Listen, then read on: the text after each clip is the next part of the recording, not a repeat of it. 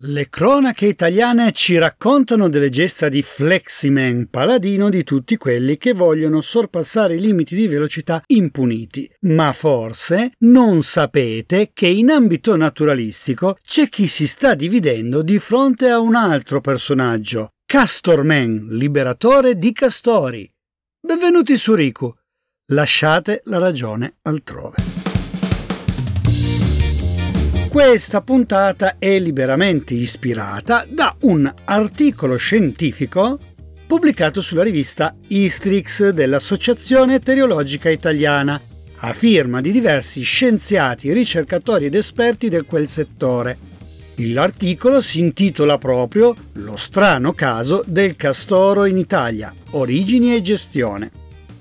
La teriologia, per chi non la sapesse, è quella branca della biologia che studia i mammiferi. Non voglio annoiarvi troppo, ma devo essere preciso, perciò ogni tanto tirerò fuori qualche termine un po' impegnativo. Vi chiedo di starmi dietro perché oggi vi parlerò non solo di questioni etiche e scientifiche, ma anche di posizioni ideologiche in campo scientifico. Questo perché i dati che andrò a descrivere stanno accendendo un certo dibattito, fatto tra chi condanna certi comportamenti e chi fa spallucce ritenendoli non poi tanto gravi. Ma veniamo al protagonista, o meglio, al coprotagonista di questa puntata, il castoro euroasiatico, anche conosciuto come castoro europeo, assolutamente da non confondere con il castoro americano, che è una specie diversa, benché con abitudini simili o peggio non confonderla col castorino, che è la nutria, che la nutria è sempre un roditore, ma di tutt'altro genere e abitudini. Vi preavviso però che bolle in pentola una puntatona sulla nutria, perciò tenetevi pronti, ok? Se penso ai miei ricordi d'infanzia, penso subito a Don Chuck Castoro.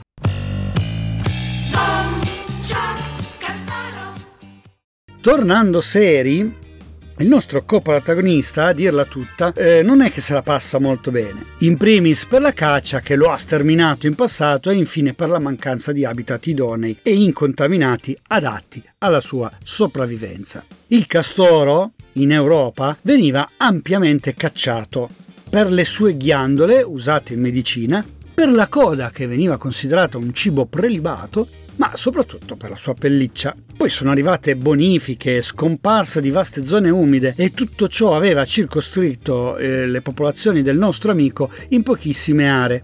Dobbiamo tenere conto che un castoro europeo vive in coppia e ogni esemplare occupa un territorio di circa 13 campi di calcio, di area umida tra l'altro, quindi insomma superfici molto vaste e possibilmente con pochissime interferenze con l'uomo. Insomma, ai primi del Novecento lo si trovava solo più in modo molto frammentato in otto piccole zone distinte dell'Europa. Parliamo perciò eh, di una specie a oggi sottoposta a un regime di protezione che viene detto protezione assoluta e inserita infatti nelle liste rosse dell'Unione Mondiale per la conservazione della natura. In Europa negli anni si sono sviluppati diversi progetti di riproduzione e reintroduzione del nostro castoro, addirittura a partire dal 1922, anche se in questa prima fase le reintroduzioni avevano lo scopo di fornire i capi alla filiera della pellicceria, mentre più recentemente, dai primi anni 90, lo scopo è diventato quello di tipo conservazionistico, ovvero tutelare questa specie nella sua esistenza. Ma questo programma di reintroduzioni non è avvenuto in modo del tutto lineare e corretto. Negli ultimi 20 anni si sono registrate delle introduzioni illegali in Belgio, Inghilterra, Scozia e Spagna. Insomma, io mi immagino un allevatore pazzo che è pieno di castori, di notte vaga con un furgone zeppo di bestiacce vaga in giro per mezza Europa, ogni tanto si ferma e lascia una coppia di castori in un'area umida, magari nei boschi a chilometri dalla civiltà. Ecco, questo pazzo io potrei chiamarlo Castorman, il liberatore di castori. Castorman impazza per mezza Europa e, a quanto pare, è arrivato anche in Italia. Ma prima di soffermarci su cosa sta succedendo qui da noi, cerchiamo di capire gli aspetti positivi e negativi del ritorno del castoro europeo nei nostri boschi.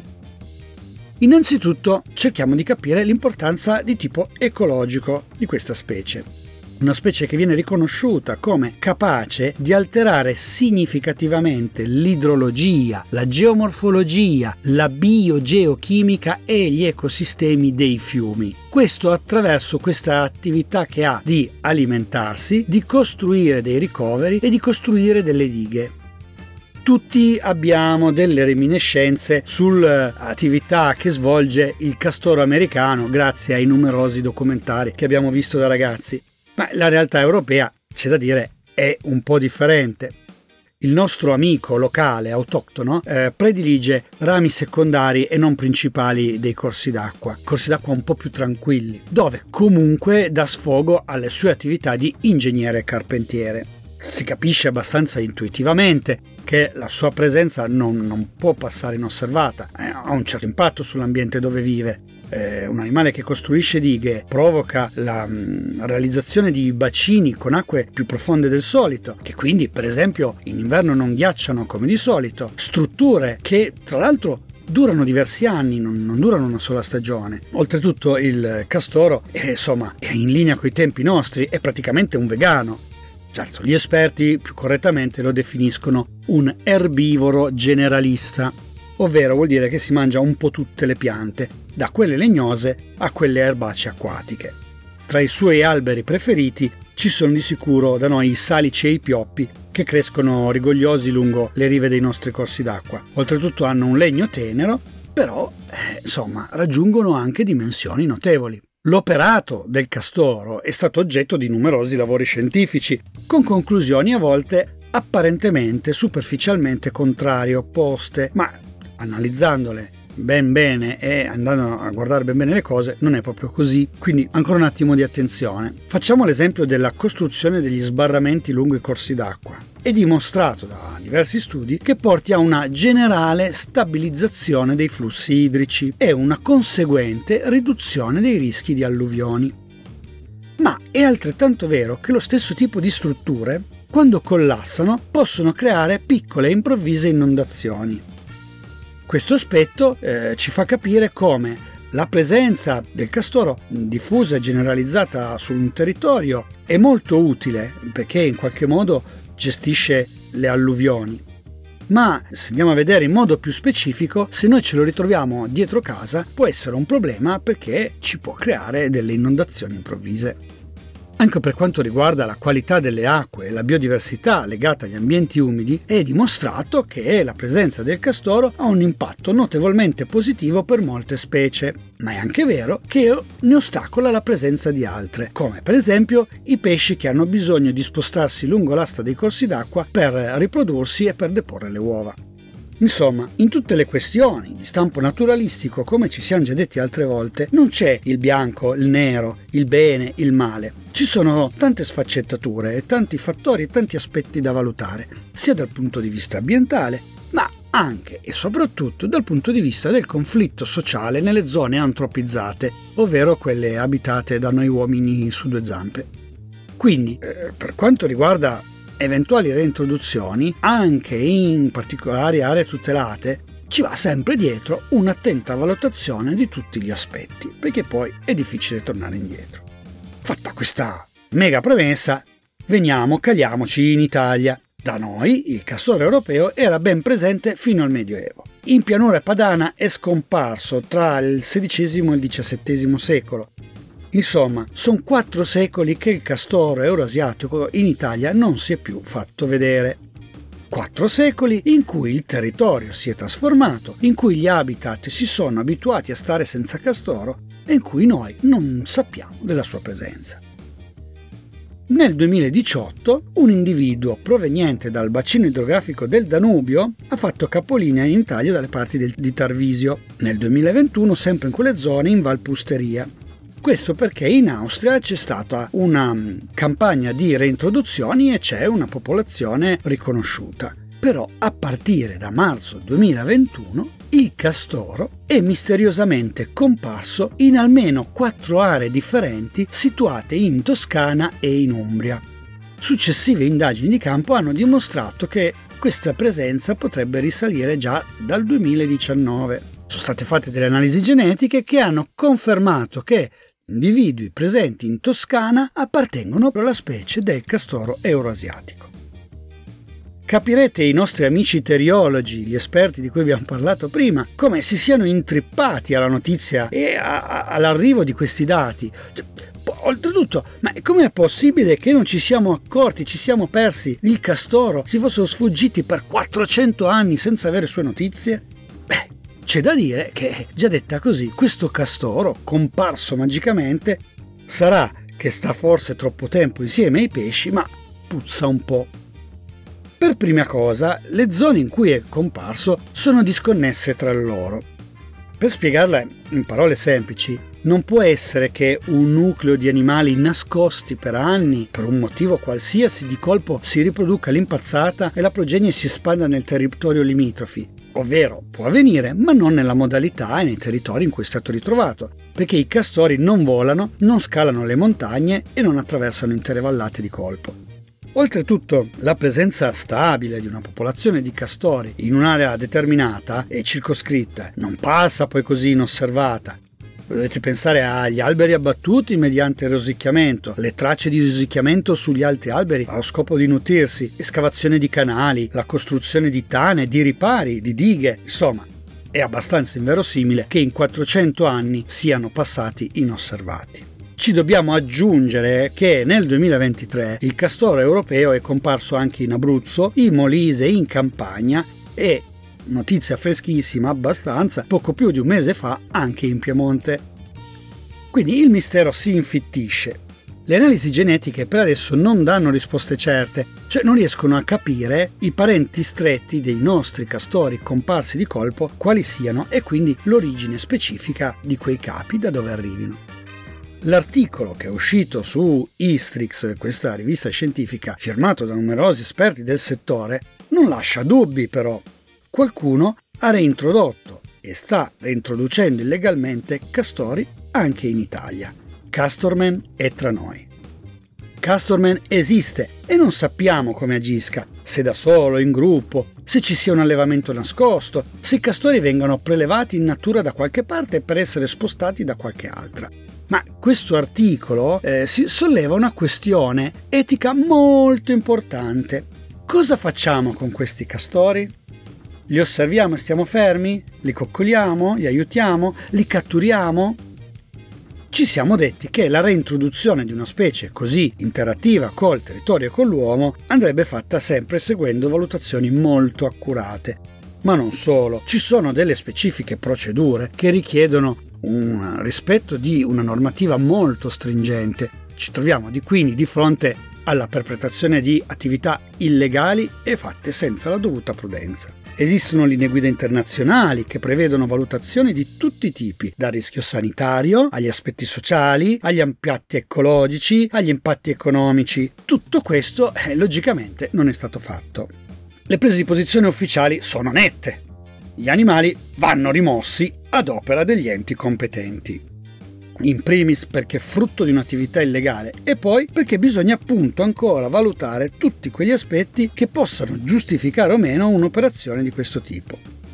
Adesso senza entrare nello specifico, ma pensate anche solo alle valutazioni di tipo sanitario sono roditori, sono mammiferi che possono ospitare numerosi patogeni, introdotti così senza alcun controllo in un territorio che non vedeva la loro presenza da secoli, può essere un rischio dal punto di vista sanitario, anche per l'uomo. La risposta quindi più limpida e immediata sembra quella che bisogna procedere assolutamente tempestivamente con la rimozione preventiva di questi animali. Questo va bene se ci atteniamo alla teoria, ma immaginatevi di doverlo fare lo sforzo economico per effettuare un'attività di questo genere, cercare di catturare castori sparsi su tutto il territorio, nei boschi, cioè, oltre a richiedere uno sforzo elevato, funzionerebbe? Possiamo provare a vedere cosa è stato fatto all'estero. Eh sì, perché, come vi avevo accennato, Castorman, prima di venire in Italia, ha colpito all'estero e all'estero le reazioni sono state differenti. Per esempio, in Spagna e Scozia si è investito per la rimozione degli esemplari. ma le operazioni sono state costose e fallimentari, senza un risultato chiaro, netto e certo. In Inghilterra si è decisa una strada diversa. Si è ritenuto di tollerare questa situazione e in qualche modo accettare la presenza di questi animali. Gli esperti che hanno scritto l'articolo cui vi sto parlando sollevano proprio questo aspetto, ovvero il pericolo in qualche modo di legittimare Castorman e tutte le sue azioni. Il dilemma etico, in questo caso, è alimentato da molte contrapposizioni. C'è una distanza tra teoria e pratica c'è eh, la salvaguardia di alcuni principi oppure il pragmatismo. E sappiamo che la polemica non finirà certo qui, non finirà certo oggi, anche perché il rischio è che il castoro possa trovarsi bene dove sta, riprodursi, espandere il suo reale e diventare poi, allora sì, un vero problema per l'uomo e alcune sue attività. Come al solito, gli esperti cosa fanno? Fanno gli studi, avvisano le autorità, eh, gli spiegano che c'è un problema e gli dicono che dovrebbe essere affrontato in modo urgente. Vedremo cosa faranno le autorità. Certo, se si aspetta, il problema sarà meno gestibile che adesso. Non vado oltre, io spero come al solito di avervi lasciato un po' di spunti, un po' di ragionamenti anche su questa faccenda qua. Vi lascio però il consiglio social di questa puntata, che è la fonte da cui ho appreso la notizia in prima battuta, ovvero la pagina Facebook della Società Italiana di Scienze Naturali. Seguitela per essere sempre aggiornati sulle principali news in questo settore, ma visitate anche il sito scienzenaturali.org per tutti gli ulteriori approfondimenti ai post che avvengono sui social. Vi ricordo di seguirmi, attivate la campanellina su Spotify per essere aggiornati sull'uscita delle nuove puntate e di valutare in stelline quanto vi piace il mio canale podcast. Vi chiedo anche di rispondere ai sondaggi sotto la descrizione della puntata, cioè adesso mentre state ascoltando scorrete la pagina di Spotify, finite sotto ci sono delle domande, vi prego rispondete a quelle domande. Se invece volete cercarmi sui social, cercate Riku Biliku. Mi trovate su Facebook, Instagram, X e anche YouTube, dove ci sono tutte le puntate podcast riversate su YouTube Music. Non mi resta che congedarmi. Alla prossima puntata di Riku. Lasciate la ragione altrove. La musica è Upbeat Forever di Kevin MacLeod in Competech.com, licenza CC BY 3.0.